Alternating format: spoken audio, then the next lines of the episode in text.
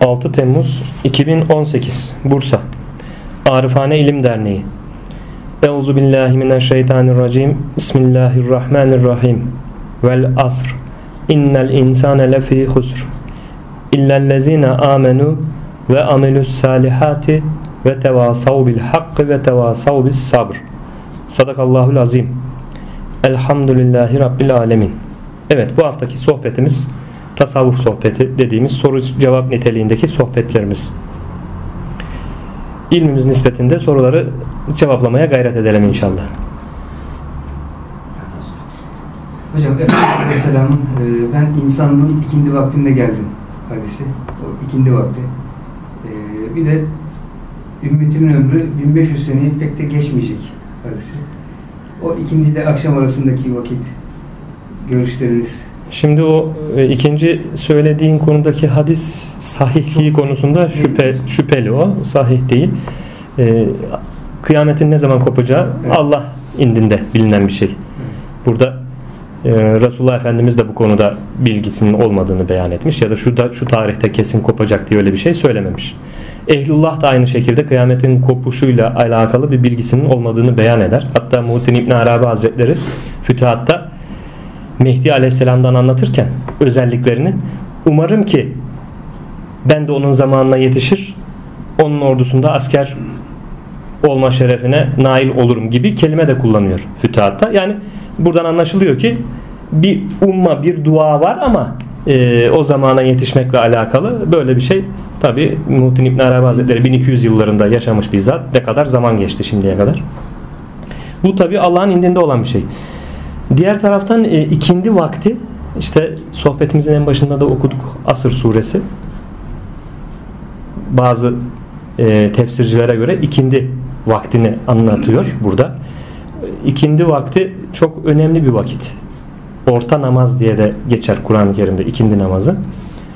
E, bu ikindi vaktinin ehemmiyeti büyük. Diğer tabii ki bütün farz olan namazların ehemmiyeti büyük olmakla birlikte ikindi namazına alakalı mesela yine Resulullah Efendimiz sallallahu aleyhi ve sellem Efendimiz zamanında bir kadının hüngür hüngür ağladığını işitiyor bir yerden bir yere giderken. Diyor ki yanındakilere ne oldu o kadına? Yoksa ikindi namazını mı kılamamış? Yani ikindi namazını vaktinde kılamamış, kazaya kalmış. Ondan mı bu şekilde feryat figan edip ağlamakta diye sorduğu zaman hayır ya Resulullah işte falanca yakını ölmüş de ondan dolayı ağlıyor dedikleri zaman ben de ikindiyi vaktinde kılamamış da ondan feryat figan ağlıyor zannettim diyor. Yani ikindiyi demek ki kılamamak böyle feryat figan ağlamayı gerektiren bir hadise. Onun için orta namaz Kur'an'da da geçtiği gibi orta namaz diye geçer. ikindi vakti namazı. Kıyametin kopuşuyla alakalı e, farklı vakit olarak farklı söylemler var. Akşam namazı sonrası denilen var. ikindi sonrası denilen var. Ee, bu Allahu alem. Yani eğer şöyle de düşünebiliriz. Yani akşam namazı sonrası kopmuş olsa bile dünyanın bu tarafında akşam namazından sonra koptuğu zaman öbür tarafı sabah namazı zamanına gelmiş olacak. Dolayısıyla dünyayı genel manada düşünürsek o zaman buraya takılmamak lazım yani. Yani şu vakitte kopacak diye. Çünkü o vakit bir yer için akşam namazı sonrasıdır ama öbür taraf için sabah namazı sonrasıdır. Olaya böyle de bakmak lazım. Aslında şunu soruyorum hocam. Yani insanlığın ikindi vaktinde geldim diyor. Aslında orasını soruyorum. Ha, ik- insanlığın ikindi vaktinde geldim mevzusu yani e, ahir zamana yakın bir zamanda geldim anlamı taşır. Dünyanın ömrü bakımından bakıldığında ya da Hazreti Adem'den bu tarafa gelen insan nesli olarak bakıldığında sonlara yakın Resulullah Efendimiz ki zaten son nebi, son resul. Bunu ima etmek için söylüyorsunuz. Yani Yani tabii yani insanlık ömrünün veya dünyanın kıyametin kopuşunun genel olarak bakıldığı zaman bir süreç olarak onun ikindi vaktine geldim anlamını çıkarabiliriz. Yani son zamanlarına yakın bir zamanda geldim anlamıdır. Böyle bir anlam çıkar. Ama ikindi ile akşam vaktinin arası 10 bin yıl mı, 20 bin yıl mı, 5 bin yıl mı, 2 bin yıl mı bunu bilmiyoruz. Kıyamet zamanı mı? Kıyamete yakın olan zaman. Resulullah Efendimiz ikindi vaktinde. He, o manada bakıldığı zaman. Tabii ki Akşam bilmiyoruz. ikindinin vaktinin He, bilmiyoruz kaç tabii. bin yıl olduğunu Bilmiyoruz, tabii. 1500 yıl geçti. Güneşin batışı ikindi Acaba 2000 yıl mı, 1600 yıl mı? onu bilmeyiz. 10 bin Allah bilir. mı? Tabii. Ama işaretleri var. işaretler söylenmiş. Kıyametin e, kopmasına yakın görülecek büyük alametler şunlar denilmiş. Küçük alametler bunlar denilmiş. E, bunlar da hepsi de çıkmış vaziyette. Bir çıkacak olan en büyük alamet olarak kitaplarda, eserlerde okuduğumuz Mehdi Aleyhisselam'ın Deccal'in zuhuru. Yani e, bir bunlar kalmış gözüküyor. Allahu alem vakit yakın gözüküyor. Artık Allah bilir bu vakit daha ne kadar daha devam eder böyle. Tabi onu biz bilmiyoruz. Mehdi aleyhisselam gelecek. Kurtuluşumuz ancak böyle olacak, birlik beraberlik sağlanacak diye beklemek de Müslümanı e, şey yapar. İşlevsiz, Tembelleştirir. işlevsizleştirir, tembelleştirir. Yani nasıl olsa Mehdi gelecek canım. Mehdi gelince o kurtaracak ya bizi.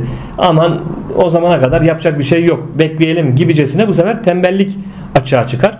Böyle Müslüman böyle düşünmemesi lazım. Yani her birimiz aslında dedik ya daha önceki sohbette Kur'an-ı Kerim'de geçen her ayette, her kıssada, her hadisede bir onun e, dışsal anlatımı vardır. Afaktaki olaylar vardır. Bir de enfüsümüzde de vardır. Dedik ya kendi içimizde Musa'mız var. Kendi içimizde Firavunumuz var. Kendi içimizdeki şeytanımız var. Kendi içimizdeki Mehdi'miz var. Önemli olan biz kendi Mehdi'mizi açığa çıkarabilelim.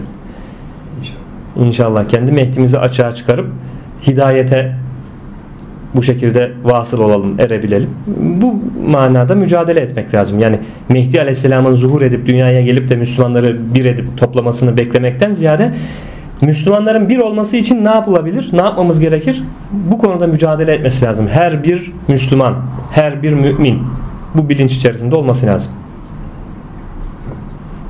Evet. Yani daha önce hocam e, hakikatte arada Cuma gününde olduğumuzu söylemişiz değil mi? Evet.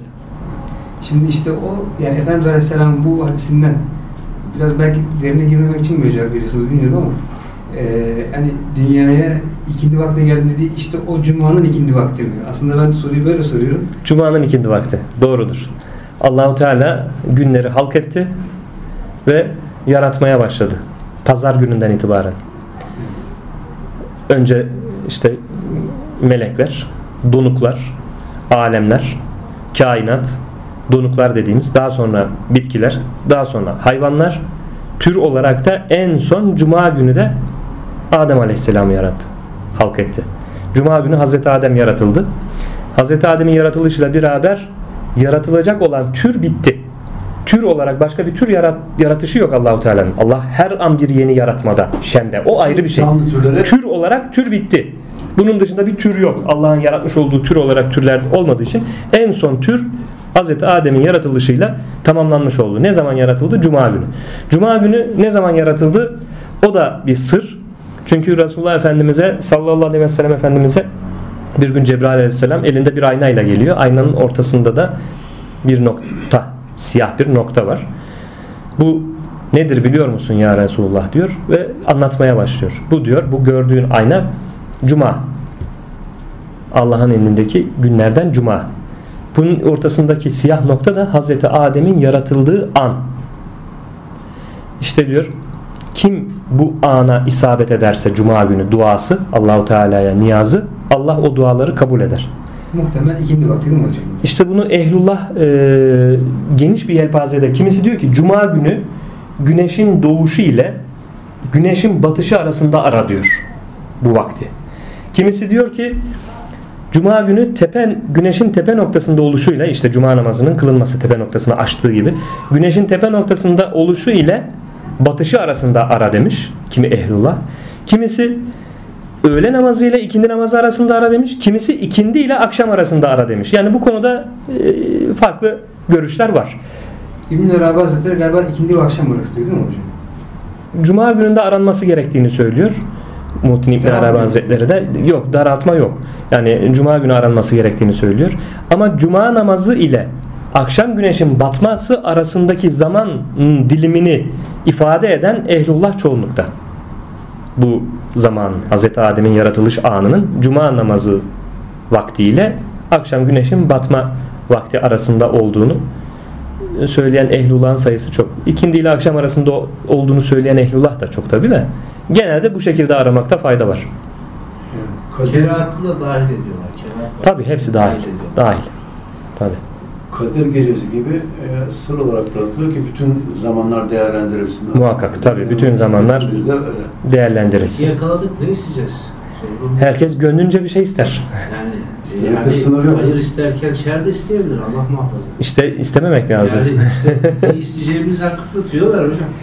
Şimdi tabii ki Cuma gününün bu anını belki bilmeden yakalar kişi. Gaflet halinde bulunup da farklı sözler sarf ederse o anda dua mahiyetine gelebilecek bir takım sözler sarf ederse Allah muhafaza kendi kendine sıkıntıya sokmuş olur. Bu da çok önemli. O zaman buradan da ne hakikat çıkıyor? Her daim Allah'ın rızasını gözetir bir şekilde kelam etmek lazım. Söz söylemek lazım. Fiil işlemek lazım. Tabi. Mesela e, şu konuda konu başka bir konu gerçi ama çağrışım yaptığı için onu izah etmek istiyorum. Ee, birine bedduada bulunmak, lanette bulunmak onu kendinden uzaklaştırmak anlamına gelir. Nasıl ki Allahu Teala'nın lanetine uğradı iblis. Lanete uğramak demek uzak uzak düşmek, uzaklaşmak demektir. Dolayısıyla bir insan birine beddua ederse kendinden onu uzaklaştırmış olur. Ondan gelecek hayra da kapıyı kapatmış olur. Yine Resulullah sallallahu aleyhi ve sellem Efendimizin zamanında bir savaşa hazırlık yapılıyordu. Halk işte el, araç, gereç, alet, edevatı olan, binek hayvanları olan da bu savaşta kullanılmak üzere ordunun hizmetine veriyordu. Kadının bir tanesi de devesi varmış. O deveyi getiriyor bu orduya, Müslümanların ordusuna. Deveyi savaşta kullanılmak üzere verecek. Fakat deveyi getirirken deveye lanet ederek getiriyor. Deve biraz aksiymiş. Lanet ederek, lanet okuyarak deveyi getiriyor. Resulullah sallallahu aleyhi ve sellem Efendimiz bunu işitince yanındakilere işaret ediyor. O deveyi o sürüden çıkarın diyor. Yani o savaşa gidecek sürünün içerisine katmıyor o deveyi. Çünkü artık ondan hayır beklememek lazım. Lanet lanet edildiği için kendinden uzaklaştırdı zaten. Hayır kapısını kapattı. Olayı bir de böyle düşünmek lazım. Maalesef bu hakikate birçok insan vakıf değil. Belki yakınına, belki kızdığı bir insana. Belki o kadar cahil insanlar var ki çocuğu, yani çocuğuna dahi bazen beddua okuyabiliyor, lanet okuyabiliyor. Allah muhafaza. Bir insan çocuğuna beddua okursa, lanet okursa o çocuktan kendisine gelebilecek olan tüm hayrı kapatmış demektir. Ondan sonra beklesin dursun.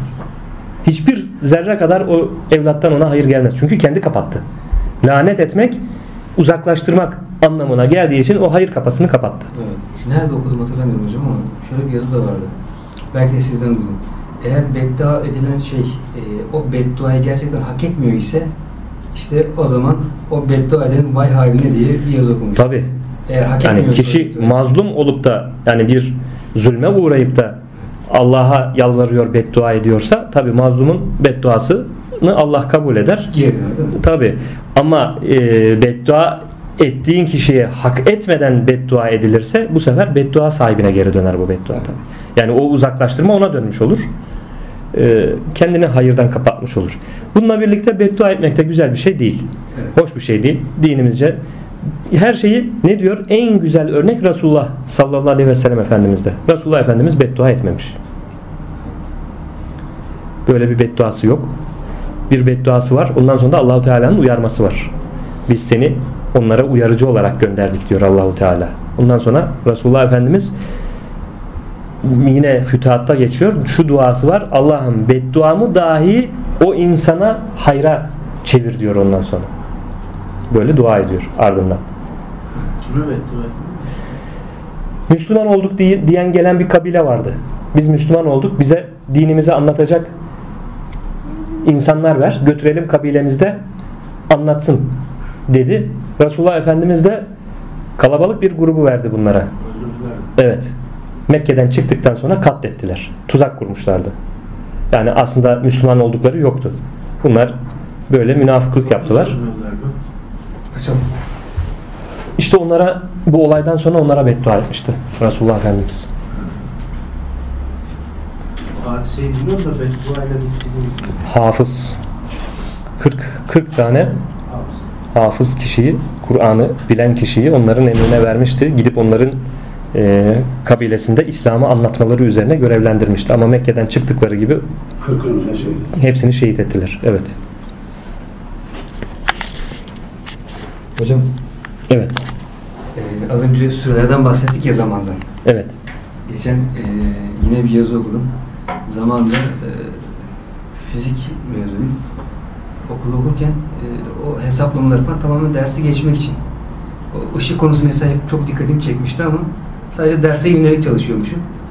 Şimdi böyle bu cihetten böyle bakarak şöyle bir geçen bazı şeyler okudum. E, zamanın daralması ve genişlemesi mevzusu hocam. Siz de bahsetmiştiniz hani. Evet. Birkaç örneğiniz vardı. Onunla ilgili de mesela bir yazı okudum.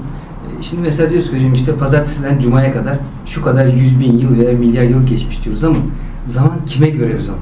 Şimdi ışık hızına yaklaştıkça yanlış hatırlamıyorsam e, zaman 14 kat daha kısalıyordu. Yani e, şöyle ki e, 10 yıl uzayda yaşayan bir insan, uzay mekiği içerisinde yaşayan yeryüzünde 14 kat 140 yıl yaşayan birisinin aslında eşdeğer. Yani onun 10 yılı bizim 140 yılımız. Evet.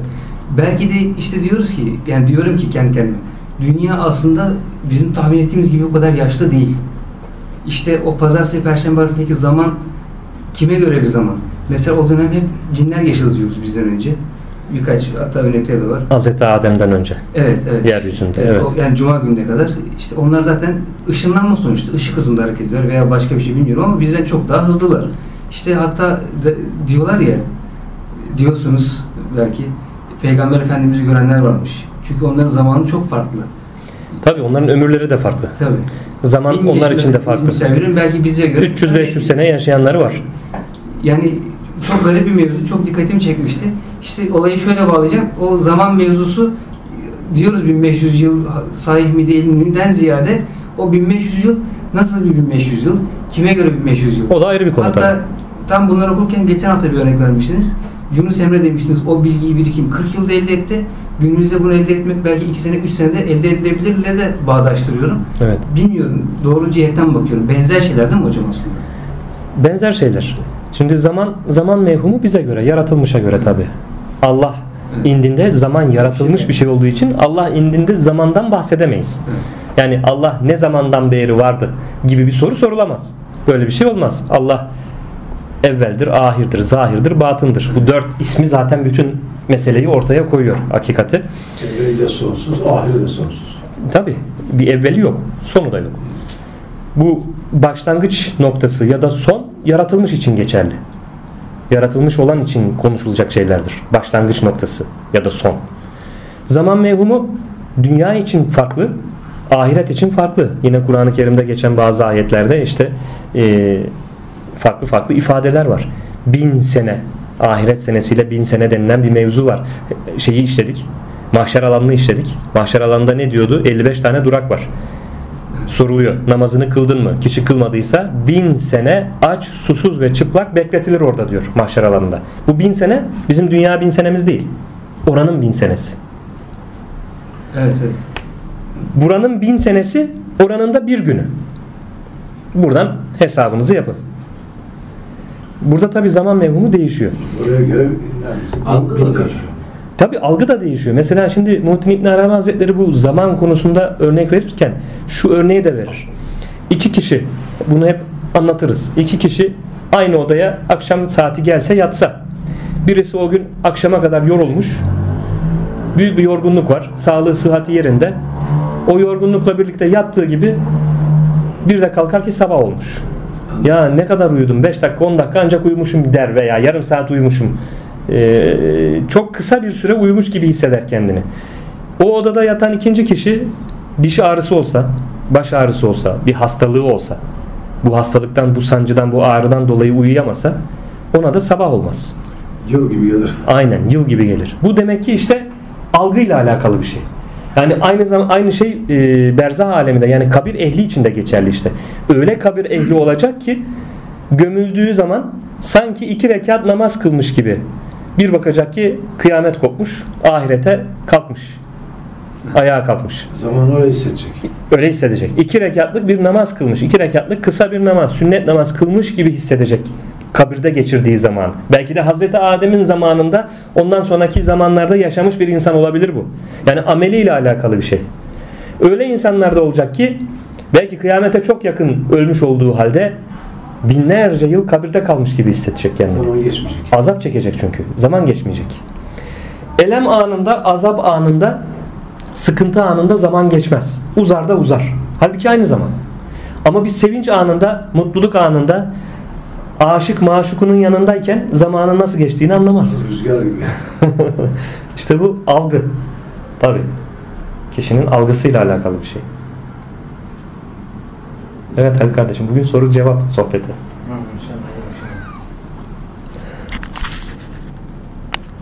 Evet, dua ederken namaz harici. Tabi namazda Arapça metin, orijinal metni kullanarak okuyacağınız tahiyyatta mesela okunacak Resulullah Efendimizin yapmış olduğu, uygulamış olduğu dualar var. Bunlar yapılabilir. Namaz harici, namaz dışında dua ederken ne şekilde dua etmemiz daha eftaldir? Arapça metni üzerinden mi edelim, nasıl edelim gibicesine sorulacak olursa Şimdi her şeyde Resulullah Efendimiz'i örnek almamız bizim için en doğrusu olduğuna göre öncelikle Resulullah Efendimiz'in yapmış olduğu duaları bunlara ulaşıp dualarımızda bu duaları yapmakta fayda var. Çünkü Resulullah sallallahu aleyhi ve sellem Efendimizin kullanmış olduğu kelimelerde mutlaka hikmet vardır. Yani doludur onlar. Belki biz duamızda kullandığımız kelimelerde ilmimiz nispetinde boş kalabilir. O kullandığımız kelimeler bizim arzu ettiğimiz, istediğimiz şeyi, talep ettiğimiz şeyi elde etmemiz açısından zayıf kalabilir. Noksan kalabilir. Ama Resulullah Efendimizin yapmış olduğu duaları alır da onları onlarla dua edersek bu daha bir kamil doluluk kazandırır. Bununla birlikte dua ederken önemli olan samimiyet. Yani içten geldiği gibi dua etmek. Robot gibi değil de mesela açtık bir kitaptan bir dua metni ezberledik ve bu dua metnini gerek Türkçe olarak, karşılığı olarak diyelim, meali olarak bu dua metnini elimize açtığımızda Allahu Teala'ya yalvarırken, niyaz ederken bunu ezbere tıkır tıkır robot gibi okuduk geçtik. Bu pek sağlıklı olmaz. Neden? Çünkü beyin modlanmış ona ezberlemişiz, ezbere almışız. O anda o duayı yaparken bile belki dünyalık bir takım işler düşünürüz. Halbuki düşünerek, tefekkür ederek, anlayarak Aynen. dua etmek Tabii. daha değil mi yani? Dua ederken kullandığımız kelimelerin manasına odaklanarak, anlayarak, düşünerek ve Allahu Teala'dan niyaz ederken e, o duamızda talep ettiğimiz şey ne ise, kimin için, ne için talep ediyorsak o Allah'ın o talebimize karşılık vereceği isimleri de kullanarak dua etmek. Yani bu bilinç ve bu şuur içerisinde yapılırsa dua esas bu dua makbul olur. Zaten duaların içinde Allah'ın isimleri de zikrediliyor. Şimdi isimler de zikrediliyor ama mesela hangi duada hangi isimle isteyeceğiz? Bu da ayrı bir ilim. Hatta bu örneği sık sık veriyoruz. Hep bahsediyoruz. Biz kendimize münhasır Allah'tan bir şeyler talep edeceğimiz zaman, isteyeceğimiz zaman Ya Rabbi diye dua edebiliriz. Rab ismini kullanabiliriz. Kendimiz için isteyeceksek. Ama bir başkası için, ailemiz için, bir eşimiz, dostumuz, dostumuz, arkadaşımız için bir şey istiyorsak falanca arkadaşımız hastalanmış. Ona şifa vermesi için Allahu Teala'dan niyaz edeceğiz. O zaman ya Rabbi işte falan arkadaşıma, Ahmet arkadaşıma şifa ihsan eyle demek biraz daha eksik bir dua olur. Rab ismi çünkü kişinin kendine münhasır meselelerde kullanacağı isimdir. Ya Rabbül Alemin Ahmet kardeşime de şifa nasip eyle, sağlık, sıhhat, afiyet bulmasını nasip eyle dersek ha şimdi dua yerini bulmuş olur işte. Ya Allah'ım diye hitap ederek dua etmek lazım. Allah ismi ismi camidir biliyorsunuz. Bütün isimleri kapsar. Gerek kendimiz için yapacağımız dualarda gerekse başkası için yapacağımız dualarda Allah'ım diye hitap edebiliriz. Ya da Ya Rabbul Alemin alemlerin Rabbi diye hitap edebiliriz. Ama Ya Rabbi dersek Benim Rabbim. benim Rabbime niyaz etmiş oluyoruz ki Rabbi hassımıza niyaz etmiş oluyoruz. O zaman kendimize münhasır taleplerde bulunabiliriz. Başkasına değil. Bu, bu inceliği de gözetmek lazım dua ederken. Duanın da tabii ki e, üç sac ayağı gibi üç bacağı var demiştik. E, hal ile dua, fiil ile dua ve istidat ile dua. Yani hal ile dua derken işte sözde bulunarak, sözümüzle Allah'tan talep edeceğiz. Fiil ile dua bir şeyin olması için o şartları da oluşturacağız. Allah'tan bir şeyi talep ediyorsak. Biz de elimizden gelen yapılması gereken ne varsa onu yapacağız. O yolda mücadele edecek. Mücadelemizi edeceğiz, cehdimizi edeceğiz. Bu da fiil ile yapılan duadır. Bir de istidat duası dediğimiz yani istidadımızda ayağını sabitemiz gereği yani kaderimiz gereği o duamıza icabet edilecekse Allah indinde bu yazılıysa heh, o zaman bu üçü bir araya geldiğinde işte o icabet edilen dua olur. Allahu Teala ona icabet eder. İstidatta yoksa. İstidatta o talep ettiğimiz şeyi almamız yazılmadıysa neden yazılmamıştır? Çünkü istidadımız ona uygun değildir. Ayağını sabitemiz. Yani şöyle diyelim bir ilkokul mezunu olan bir insanın kalkıp da yetiştiği zaman, büyüdüğü zaman 30 yaşına geldiği zaman ben Bursa'nın valisi olacağım diye dua etsin Allahu Teala. Beni vali yap ya Rabbi Bursa'nın valisi diye. Bu mümkün mü? İstidaden mümkün değil. Okumamış çünkü eğitimini almamış. He. Bu işte istidaden mümkün değil. Bu manada diyorum. Yani istidat olarak uygun değilse talep ettiğimiz şey Allah'tan o duaya da Allahu Teala onu da boş bırakmıyor ama dünyada almak mümkün değil. O duaya icabet olmaz. Çünkü istidatta yazılmamış. Ama ahirette Allahu Teala o duaya icabet ediyor. Nasıl icabet ediyor? Ahirette ya ona nimet olarak nimet veriyor o duası mukabilinde ya da günahından affediyor. Günahlarını kaldırıyor ortadan. Bu şekilde icabet oluyor. Dolayısıyla bu dünya hayatında yapılan her duaya icabet olunuyor. Bunu bu şekilde bilelim. Ama bu dünyada ama ahirette. Yani icabetsiz dua olmaz. Samimiyet ile Allah'a yönelen, Allah'a dua eden her kula Allah icabet eder. Karşılıksız Ama bu dünyada ama ahirette karşılıksız kalmaz. Bu şekilde. Şimdi e, sorunun şeyine gelirsek hocam, e, dediğimiz gibi yani Peygamber Efendimiz'in öğrettiği dua. Dediğim gibi e, şeyinden orijinal metninden okusan e, şeyine Arapçaya vakıf olmadığı için e, anlayarak, duyarak hissederek e, dua etmiş olmuyorsun. Evet. E, dediğim gibi Bunu Türkçeden okuyabilir miyiz? Yani fazileti aynı mıdır veya daha mı üstündür? Ee, Şimdi Türkçeden de okunur. Hatta bazı insanlar için yani kendisini duaya veren ve samimiyet ile Allah'tan talep eden insan için Türkçe olarak duasını niyaz edip de talep etmesi daha makbuldür. Çünkü ne istediğini biliyor. Öbürküsü dediğiniz gibi nakarat gibi okuduğu Öbür türlü Arapça metinden dua okudu ama robot gibi okudu. Hiçbir şeyin Belki isteğini o anda bilmiyor. gitti başka taraflara şeye odaklanamadı. Tabi yani şimdi bu, burada samimiyet ile yapılan çünkü şöyle diyelim yani Allah e, mahlukatı yaratan Allah olduğuna göre bütün dilleri de halk eden Allah.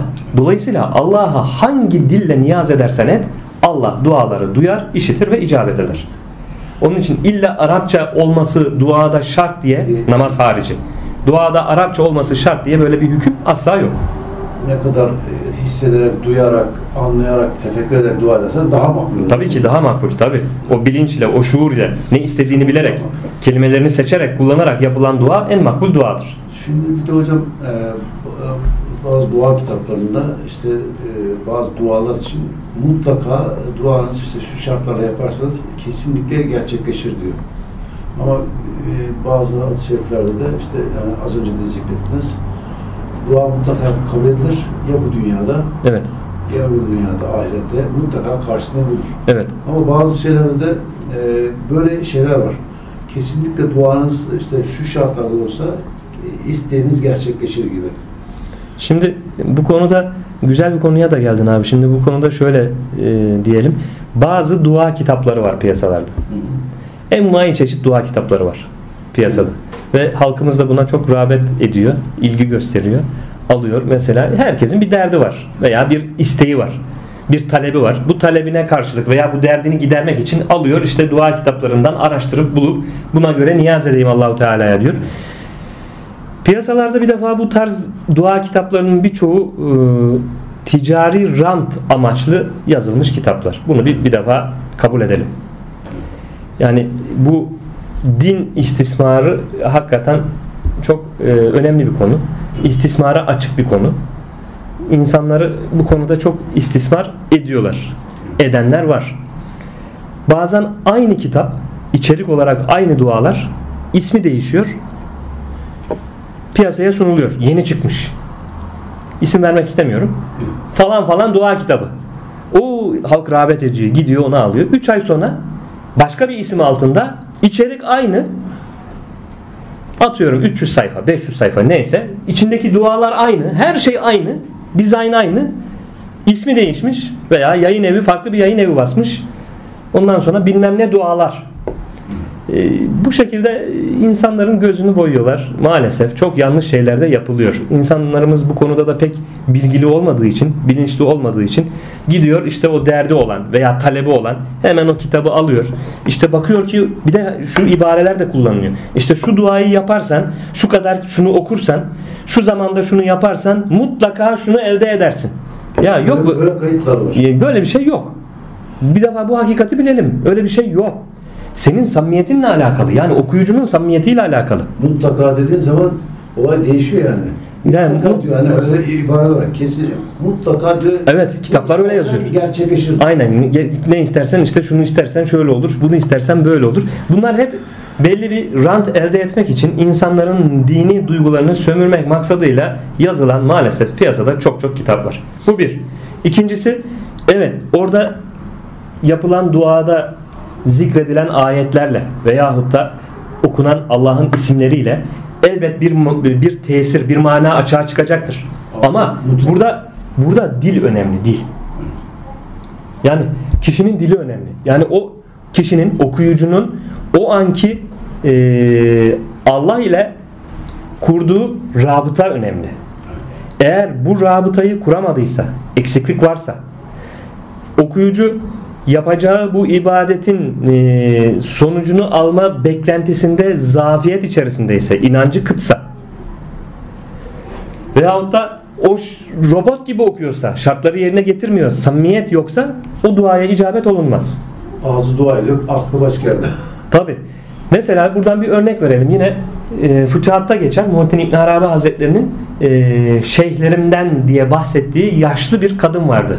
Fatıma bin Müsem, Müsemma. Bu kadın, bu kadıncağız Allahu Teala buna Fatiha'nın sırrını vermiş. Bu kadın Fatiha'yı okuduğu zaman her ne muradı olursa olsun Allah'tan Fatiha suresini okuduğu zaman her şey duasına icabet olunur olurmuş. Ve diyor ki Muhittin İbn Arabi Hazretleri bu kadıncağız bana dedi ki diyor insanlara şaşıyorum. Dertleri oluyor, istekleri oluyor, talepleri oluyor. Nasıl oluyor da Fatiha'yı okuyup da bunlara ulaşamıyorlar? İşte bu okumaktaki dil, dil önemli. O ba bağlantıyı, rabıtayı kurabilmek. Bakın mesela tabi bunu bir örnek daha vermek istiyorum.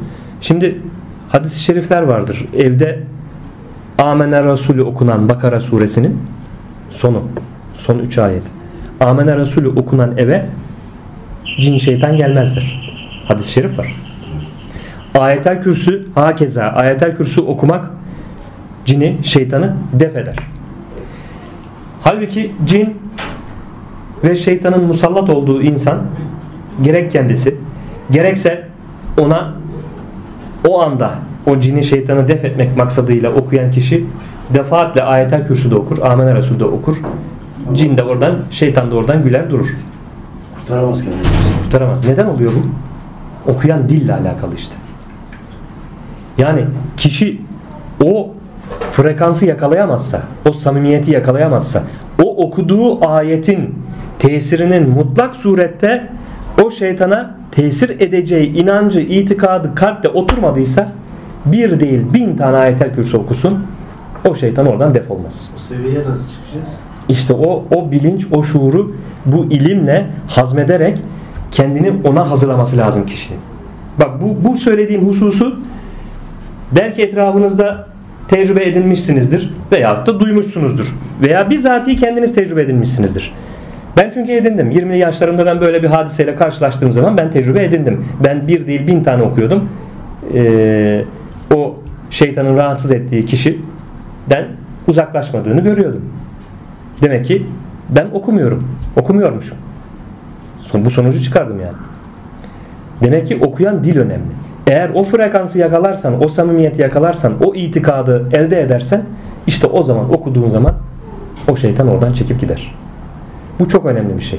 Peki o seviyeye ulaşmanın yolu nedir? O seviyeye ulaşmanın yolu ilimle, hakikate yönelik ilimle bezenmek ve o ilmi yaşar hale gelebilmek. Yani o ilmi yaşar hale gelirse kişi işte o zaman ulaşır. Yine kitap olarak Muhittin İbn Arabi Hazretlerinden çoğunlukla alıntı yapılan İsmi Azam diye bir kitap var. Ee, neydi onun yazarı? Heh, Abdülbaki Miftah. Güzel bir kitap. Okuyucuların alıp okumasını ta- e, tavsiye ederim. Burada ismi azam. O büyük isim. Azam olan büyük isim Allah'ın ismini farklı ehlullahın izahatlarıyla daha çok da İbn Arabi'den alıntılarla ifade etmiş. Güzel bir kitap hazırlamış. Burada ismi azamı anlatıyor ve çok güzel anlatıyor. İsmi azam nedir? İsmi azam Allah'ın büyük ismidir. Dua edildiğinde, o isimle dua edildiğinde icabet ettiği ismidir. Peki ismi azam tek bir isim midir? Hayır. İsmi azam kişiye göre değişir.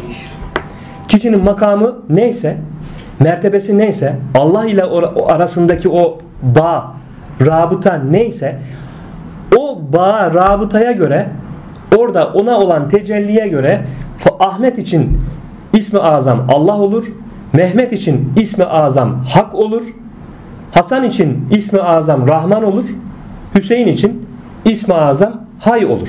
Ama dönem dönem aynı kişiler için ismi azam değişir değil mi? Değişir. Mertebesi değişti. Mertebesine göre değişir. Tespiti nasıl yapıyoruz? O kişiyle Allah arasındaki özel bir bağdır. O hale gelen, o kıvama, o mertebeye gelen insan onu anlar zaten. Yani ismi azam deyince şunu anlamayalım. Bakın yazıyor mesela bazı yine geldik dua kitaplarına dedik ya rant için yazıyorlar. Dua kitaplarında yazıyor. İsmi azam duası. Okursan bütün duaların kabul olur. Kardeşim ismi azam kişiye göre değişir. O ismi azam duası belki ehlullah'tan birinin duasıydı. Eyvallah. Onu almış kitaba koymuş. İyi de o, o mertebedeki adam için o duaydı. O mertebede bulunduğu için o duayı yaptığı zaman ona icabet oldu. E sen o mertebede değilsin. Nasıl olacak? E senin o duayla sana icabet olmaz. Sen o frekansı yakalamıyorsun yani. Yakalayamıyorsun. Herkesin frekansı ayrı. Herkes kendine münhasır frekansını bulması lazım Allah ile arasında. Onu bulduğu zaman zaten o duaya icabet olur. Onun için ismi azam da değişir yani. İsmi azam tek bir isim değil. İnsanların çoğu zannediyor ki ismi azam deyince işte Allah ismi ismi azam zannediyor. Allah ismi, ismi cami ya. Bütün isimleri toplayan ya. Diyorlar ki o Allah ismi ismi azam. O zaman Allah ismini zikredeyim zikredeyim ondan sonra dua edeyim Allah'tan. Hayır Allah ismi ismi azam değil. Ama Ehlullah'ın çoğu bu noktada mesela abi Allah ismini genelde ön plana atmış yani. Şimdi Yani cami olma boyutuyla yani. cami olması hasebiyle. Allah'ı zikrederken şimdi Kimine ismi göre? azamlık olarak değil de Allah'ı zikrederken Allah ismiyle zikretmeyi birçok ehlullah belli bir mertebeden sonra ama bak tırnak içinde onu özellikle belirtiyorum.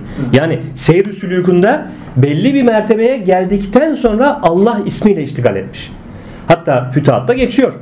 La ilahe illallah kelime-i tevhid. Resulullah Efendimizin bu konuda tavsiyeleri var. Bu kelimeyi tevhidden daha büyük getirisi olan bir kelime yok. Çünkü terazide onu tartabilecek bir şey yok. Terazi. Ama ehlullahın bir kısmı ne yapıyor? La ilahe illallah zikriyle iştigal etmiyor belli bir mertebeden sonra. Sadece Allah diyor. Çünkü ona göre ona bir perde açılmış. Nasıl bir perde açılmış? Diyor ki fütuhatta geçiyor. La ilahe illallah derken ya ben la ilahe la ilahe derken. Son nefesimi verirsin. son nefesimi verirsem illallah diyemezsem deyip bunu çekince olarak gördüğü için bu şekilde okumayı terk etmiş Allah ismini zikretmeye Ama yönelmiş. o Dolmuk'un İbn abi de diyor ki yani kamil bir davranış olmadığını belirtiyor. Belirtiyor zaten. He. Tabi. Ama o o kişinin mertebesine göre yani o kişinin hali ve mertebesi bunu gerektirdiği için bu şekilde hareket ediyor. Allah zikriyle iştigal ediyor. Allah ona o mertebeden tecelli ettiği için o onun doğrusu. Dedik ya herkesin doğrusu vardır. Rabbi has meselesi. Doğru bir tane değildir. Doğru birçoktur. Herkesin doğrusu vardır. Ama doğrular içerisinde en doğru olan vardır. Mesele en doğru olanı bulabilmek. Ne diyor Muhittin İbn Arabi Hazretleri? Doğru ve daha doğru olan vardır. Kamil ve daha kamil olan vardır. Mesele yani kemalat peşinde olan insan için daha doğrusuna yönelmesi lazım, daha kamiline yönelmesi lazım. Yoksa doğru, herkesin doğrusu var. Ne diyor? Herkes kendi sıratı müstakimi üzeredir. Herkes Rabbinin sıratı müstakimi üzeredir. Sıratı müstakim ne demek? Doğru yol. Her yaratılmış varlık kendi sıratı müstakimi üzeredir. Kendi doğru yolundadır. Ama Allahu Teala ne diyor? Fatiha suresinde Fatiha suresindeki gibi sıratı müstakime ulaştır bizi ya Rab diye dua ediyoruz. İşte Hud suresinde geçen emrolunduğun gibi dost doğru ol ayetindeki doğruluğu talep ediyoruz Allah'tan. Fatiha suresinde bu talep ettiğimiz sırat-ı müstakim bu sırat-ı müstakim işte. Yoksa herkesin kendine ait sırat-ı müstakimi var. Herkes kendi doğru yolunda. Ama biz en doğrusunu istiyoruz. En doğrusunu ne? Fatiha suresinde geçen sırat-ı müstakim işte. Talep ettiğimiz o. İşte burada da ehlullahın da mertebesine göre Allah o mertebeye, o hale göre tecelli ettiği için. Çünkü kişinin hali ve mertebesi neyi gerektirirse tecelli de öyle olur. Yani halinin ve mertebesinin fevkinde, ötesinde bir tecelli olmaz. Hal ve mertebe neyi gerektiriyorsa Allah'tan olan tecelli de öyle olur. Kişi neyle iştigal ediyor, neyle ilgileniyorsa, ilgi alanı neyse Allah'ı bilmek, bulmak alanında ilgi alanı cihetinden tecelli olur. Talebi neyse talebi cihetinden tecelli olur. Hz. Musa ateş arıyordu. Ne yaptı? Ateşten tecelli etti. Tur Dağı'nda. Çünkü o an istediği ateşti Hz. Musa'nın. O kalabalığa siz burada bekleyin dedi. Üşüyordu insanlar. Ben gidip bir bakıp geleyim dedi. Bir arayayım dedi. Ne arıyordu? İşte bir ateş arıyordu yani. İnsanların ısınması için. Ateş aradığı için Allahu Teala da ateşten tecelli etti, seslendi. Demek ki insan neyi arıyorsa aradığı yerden gelir tecelli. Eğer uyanık olursak bu manada görürüz işte tecelliler. Talebin neye ise tecelli de oradan gelir. Ve merteben halin neyse o mertebeden o halden tecelli gelir. Burada bize düşen uyanık olmak. Yani ilim sahibi olmak, her şeyi yerli yerine koymak ve ona göre gördüklerimizi ya da duyduklarımızı, işittiklerimizi ya da keşfimizde bize açılanı işte bu manada değerlendirebilmek. Doğru değerlendirebilmek. Doğru değerlendirip de alırsak yerli yerinde kullanmış oluruz, bize fayda getirir. Doğru değerlendiremezsek şaşanlardan oluruz. Muhittin İbn Arabi Hazretleri ne diyor? Keşifte hata olmaz. Keşfeden aldığı keşfi yorumlamakta hata yapar. Keşifte hata olmaz. İşte bu konuyu hep dile getiriyoruz.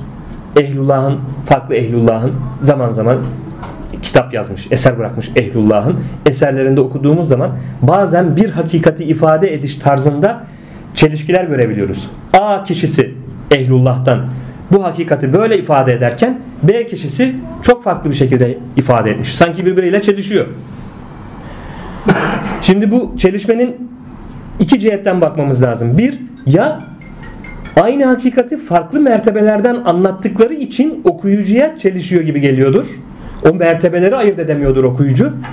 İki, evet ehlullah o hakikati keşfinde elde etmiştir. Ama o elde ettiği, keşfinde elde ettiği hakikati ifade ederken, kaleme alırken nakısiyet ortaya çıkmıştır. Doğru, kamil bir şekilde ifade edememiştir. İşte çelişki buradan çıkar. Meseleyi bu şekilde değerlendirmek lazım. Yine aynı şeyi söylüyoruz. Ehlullah'ın seyr-i sülükünde en başında seyr-i sülükünün başlarında yazdığı eser ile seyr-i sülükünün sonunda yazdığı eser arasında çelişki olur, ihtilaf olur. Neden? Çünkü burada gördüğü hakikati görüp de yorumladığı mesele ile seyr-i sülükün sonlarında gördüğü hakikati yorumlaması değişecektir. Çünkü hali değişti, mertebesi değişti. Emrullah'ın en son eserine mi bakmak lazım? Elbette ki. Ama şimdi alttakini öğrenmeden sondakini nasıl öğrenecek? Hayır şöyle en son eserine bakmak lazım. Tabii ki en kamil en son eseridir. Ama tabii ki biz seyri sülükümüzde biz de onun seyri sülükü hmm, çeşidinden aşağıdan geleceğiz. Biz de mu- muhakkak tabii ki onları idrak ederek gelmek zorundayız. Günümüzdeki insanlar genelde Muhittin Deral'ın Füsul Kemini okuyor yani. Genelde hep oradan yol alıyorlar yani. Daha kolay geliyor, daha basit geliyor. En ya- yanıldıkları nokta bir de bu işte İbn Arabi hayranlarının yani e, belli bir altyapı olmadan şeriat ahkamı tam olarak kişide oturmadan belli ilmi hakikatler cihetinden bir takım hakikatleri elde etmeden ne yapıyor? O işte bu duydum, öğrendim, bildim ki e, bu işin piri İbn Arabi'ymiş. E, İbn Arabi'nin en e, güzel eseri, en sırrı eseri hangisi? Araştırıyor. Diyor ki Füsusül Hikem. Tamam. Ben onu alacağım okuyacağım. Ben kitapçıda çalıştığım dönemde bir kardeşimiz geldi bana. Dedi ki ben Füsusül Hikem istiyorum dedi İbn Arabi'nin. Çıkarttım Füsusül Hikem'i. İbn Arabi okudun mu daha önce dedim. Biliyor musun? Tasavvufla herhalde alakam var, ilgim var ve İbn Arabi Hazretlerine de hayranlığım var. İbn Arabi'yi duydum dedi, hayranlığım oradan geliyor dedi. En kamil eseri de buymuş dedi, onu okumak istiyorum dedi. Peki dedim daha farklı öteki eserlerini okudun mu? Onları idrak ettin mi? Hayır dedi. Peki Füsus'u nasıl okuyacaksın dedim. Nasıl anlayacaksın? Ben anlarım dedi. İbn Arabi'nin fütuhatı anlaşılmadan Füsus asla anlaşılmaz. Bu iddiamı her zaman söylüyorum. Önce fütühat mı diyorsunuz? Fütuhat füsusun açılmış şeklidir. Bir insan fütuhatı anlamadan yani İbn Arabi'yi anlamadan, eserlerini okumadan füsus okumaya geçerse sapıtır. Manaları yanlış anlar. Yani orada verilmek istenen manayı almaz, kendi zannınca, nefsince, heva ve hevesince bir mana yükler. Bu şuna benzer yani ilkokul okumadan üniversite okumak gibi. Aynen öyle. Tabii. Buyurun. Ee, şey e, demişti sanırım e, Muhittin abi Hazretleri. Benim kitabımı bir kitabını söyledi sanırım. Yalan olmasın okumak haram demişti sanırım. Öyle doğru mudur bu? Şimdi İbn Arabi Hazretlerinin eserlerinde böyle bir yazı okumadım. Fakat şöyle bir ibareler geçmekte. Bize yakın olanlar bizi anlar. Bu ibare geçiyor. Hani şu kitabımı okumak haramdır gibi bir ifade bilmiyorum. Ben okumadım. Varsa da farklı eserlerinde, benim okumadığım eserlerimde o konuyu bilmiyorum. Cübbeli'den duydum direkt. Cübbeli'nin ağzından duymuştum. He, o, öyle bir okumuş olduğum, şu ana kadar okumuş olduğum eserlerinde böyle bir ifade görmedim. Ama şunu kullanıyor. Bize yakın olanlar bizi anlar. Bu ne demek? Yani bizim anlattığımız hakikatleri bizim anlattığımız pencereden görebilme kabiliyeti olanlar ancak bizi anlar. Bu kabiliyeti olmayan, bu istidadı olmayan, bu birikimi olmayan bizi anlayamaz. Manası çıkıyor. O yüzden hani sapıtır dediniz ya. Evet. Belki o yüzden de demiş olabilir yani. Tabi yani işte Füsus'un hikemi de yani İbn Arabi'yi hiç bilmeyen, hiçbir eserini okumayan, tasavvufi altyapısı olmayan bir insan Füsus okuduğu zaman heva hevesine uygun manalar çıkarır. İşte bu manada diyorum sapıtır. Ve kendisine e, tabi olanları da saptırır. İşte bu da kötü bir şey. Sadece kendisi sapıtmaz. Kendisine tabi olanları da saptırır. Onun için ehil olanlardan bunu e, dinlemek, okumak gerekir. Onun için Füsusül Hikem'i okumadan fütuhatı mutlaka eğer İbn Arabi'yi merak ediyorsa bir okuyucu ve tasavvufun bu derinliklerini öğrenmek, anlamak istiyorsa, idrak etmek istiyorsa Fütuhat-ı Mekke'yi bir güzelce okuyup hazmetmesi şart. Bir kere okumakla da hazm olmaz yani. Defaatle okuyup hazmetmesi lazım. Çünkü bu hakikatler zirvede hakikatler. Her zaman bahsediyoruz, anlatıyoruz. Diyoruz ya adeta bu işin üniversitesi bu. İbn Arabi bu okulun, bu tasavvuf okulunun üniversitesidir yani. Bu tasavvuf okulunda ilkokulu okumayıp, ortaokulu okumayıp, liseyi okumayıp direkt üniversiteye gelip de okul okunmaz. Altyapısı olup o şekilde gelmesi lazım kişi. Bunun altyapısı da ilkokulu da dediğimiz gibi şeriat diyoruz. Şeriatın ahkamları çok iyi bilinmesi lazım, yaşanması lazım. Şeriat yaşanmadan hakikat yaşanmaz. Şeriatı yaşamadan hakikati öğrendiğini, bildiğini, yaşadığını iddia eden varsa bu ancak kendini kandırmıştır. Başka bir şey değil. Zan içerisindedir, kendini kandırmıştır. Evet. Başka sorumuz? Düşünürken. Evet bu hafta sohbetimizi bu şekilde noktalıyoruz. Amin. Euzubillahimineşşeytanirracim. Bismillahirrahmanirrahim. Allahümme Rabbena atina fid dünya haseneten ve fil ahirete haseneten ve qina azaben nar. Allahümme afirli ve li valideyye ve lil müminine vel müminati el ahyai minkum el emmat.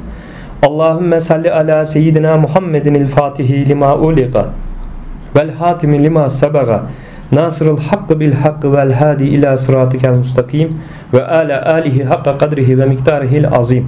Subhanellezi yar'ani Subhanellezi mekani Ya'lemu mekani. Subhanellezi yar'ani Esselatu ve selamu aleyke ya Resulullah Esselatu ve selamu aleyke ya Habiballah Esselatu ve selamu aleyke ya seyyidel evvelin vel ahirin salavatullahi aleyhim ve aleyna ecmain Subhane rabbike rabbil izzeti amma yasifun ve selamun alel murselin velhamdülillahi rabbil alemin. El Fatiha